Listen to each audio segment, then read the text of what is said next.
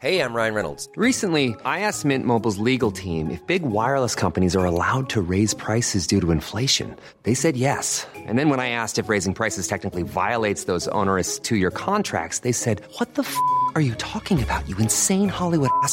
So to recap, we're cutting the price of Mint Unlimited from $30 a month to just $15 a month. Give it a try at mintmobile.com slash switch. $45 upfront for three months plus taxes and fees. Promo rate for new customers for limited time. Unlimited more than 40 gigabytes per month. Slows. Full terms at mintmobile.com.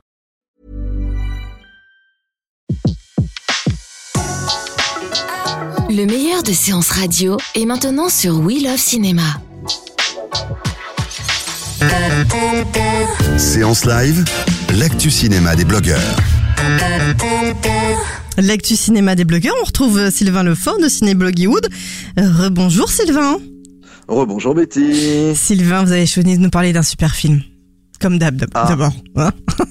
Ça change pas. Oui, oui, comme d'hab, bien sûr.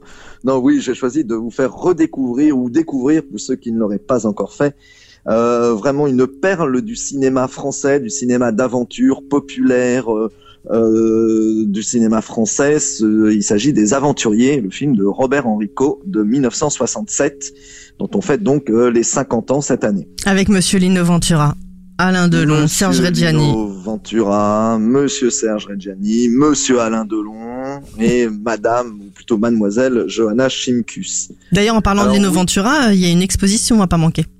Oui, absolument. Une gueule de cinéma que je vous, que je vous conseille. Voilà, on peut faire le film et aller à l'expo. C'est pas mal ça. Absolument, euh, c'est une manière de célébrer aussi le 30e anniversaire du décès de Lino Ventura, Mm. euh, vraiment un, un acteur majeur donc du cinéma français et qui et qui est dans toutes nos mémoires et c'est vraiment une manière de le retrouver euh, à la fois dans cette expo et dans ce film.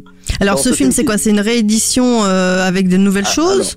Le film ressort effectivement dans une copie euh, remasterisée, comme on dit, donc absolument magnifique, euh, donc chez M6 Vidéo. Donc c'est une manière de le retrouver, de retrouver surtout ce film d'aventure qui, dans la mémoire, est plutôt re- re- resté comme un film plutôt, on va dire, film d'a- d'aventure avec des bons mots et, euh, et on va dire euh, extrêmement viril, hein, un peu à la 100 milliards de dollars au soleil d'Henri Verneuil ou euh, euh, ou à d'autres films de ce genre. Alors que quand on le redécouvre, c'est un film qui est vraiment à l'opposé de tous les clichés que l'on peut avoir concernant le film d'aventure français. Alors, est-ce- On peut rappeler un petit peu l'histoire euh, pour ceux qui l'auraient pas vu. euh. C'est tout simple et c'est une histoire toute simple. C'est l'histoire de deux amis euh, qui font la connaissance d'une troisième euh, équipière euh, en France qui ont des mésaventures dans leur passion co- commune. L'un est, aviateur, l'autre est fan de course automobile et la troisième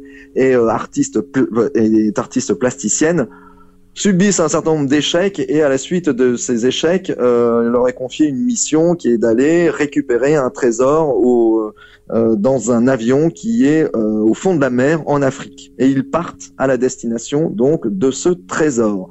Donc c'est une manière aussi pour eux de se retrouver, de mieux faire con- con- connaissance et surtout et là, je n'en dis pas plus. Il y a un troisième mouvement qui, le retour en France, retour en France, et notamment qui est très célèbre parce que toute une partie de ce retour en France se passe dans l'enceinte de Fort Boyard, qui est devenu extrêmement célèbre grâce à la télévision depuis, mais qui à l'époque était une île, euh, était une île totalement inhabitée. Le fort était totalement inhabité et était propice à un véritable jeu de cache-cache et de labyrinthe, ce qu'est la dernière partie du film, un véritable western dans le cadre de Fort Boyard. Alors, ce qu'il faut dire de ce film, c'est que c'est effectivement une, un film d'aventure, mais c'est aussi un- une formidable histoire d'amour entre ces, en- dans- dans- entre ce trio.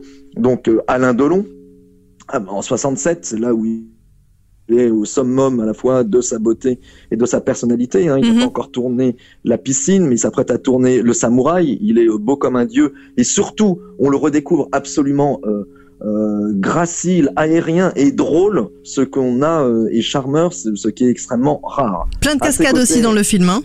Pardon? Plein de cascades dans le film. Des avions, des voitures. De cascades, effectivement. Enfin, euh, il y a beaucoup de plongées sous-marines, il y a beaucoup de cascades aussi en, en avion. euh, il y a de la course automobile. euh, donc c'est vra- vraiment un film qui multiplie les rebondissements, les lieux, puisqu'on est en France, on est en Afrique, on est en Lozère. On est à Fort Boyard. C'est un film qui avait fait beaucoup d'entrées ou pas Cette situation, ça a été un gros hit de l'année. Il a Ouais. fait 3 millions d'entrées. Et surtout, c'est l'occasion de redécouvrir aussi un cinéaste qu'on a un peu oublié, qui est Robert Enrico. Robert Enrico, c'était l'un des l'un des maîtres du cinéma français, euh, du cinéma d'aventure français à l'époque. Il venait de, de faire Les Grandes Gueules, film avec Bourville et Lino Mhm. Ventura, qui avait été un énorme succès. Il fera par, la suite ce film qui est resté très célèbre, qui est Le Vieux Fusil, hein, avec euh, Philippe Noiret et Romy Schneider, qui a eu euh, César, etc., etc.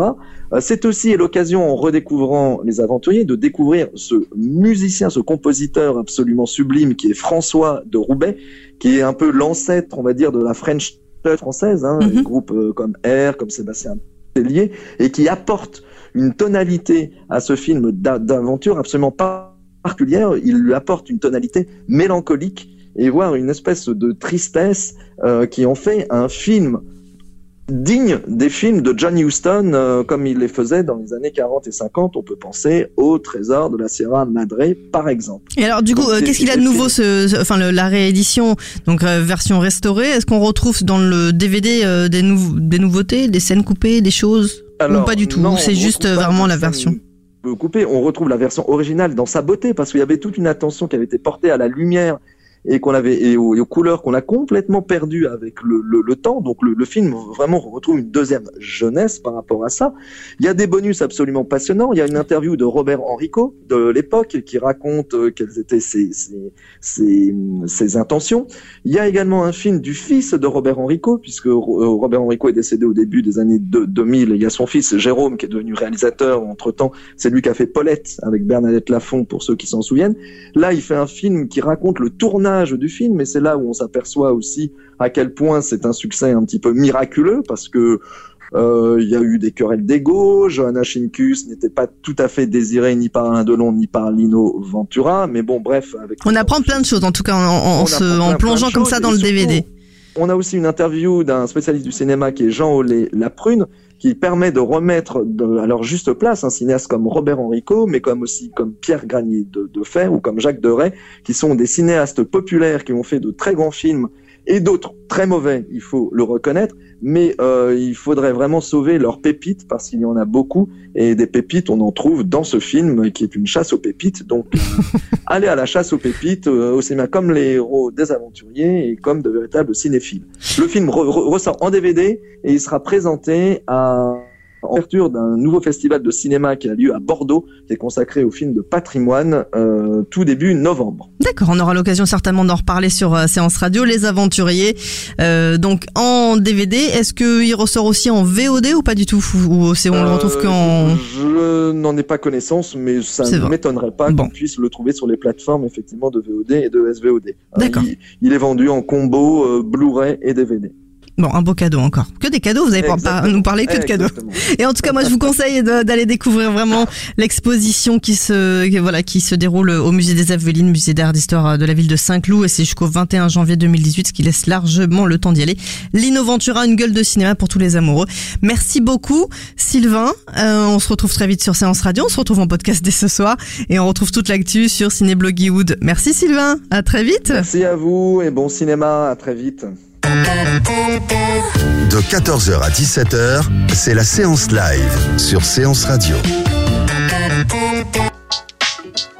Retrouvez l'ensemble des contenus séances radio proposés par We Love Cinéma sur tous vos agrégateurs de podcasts.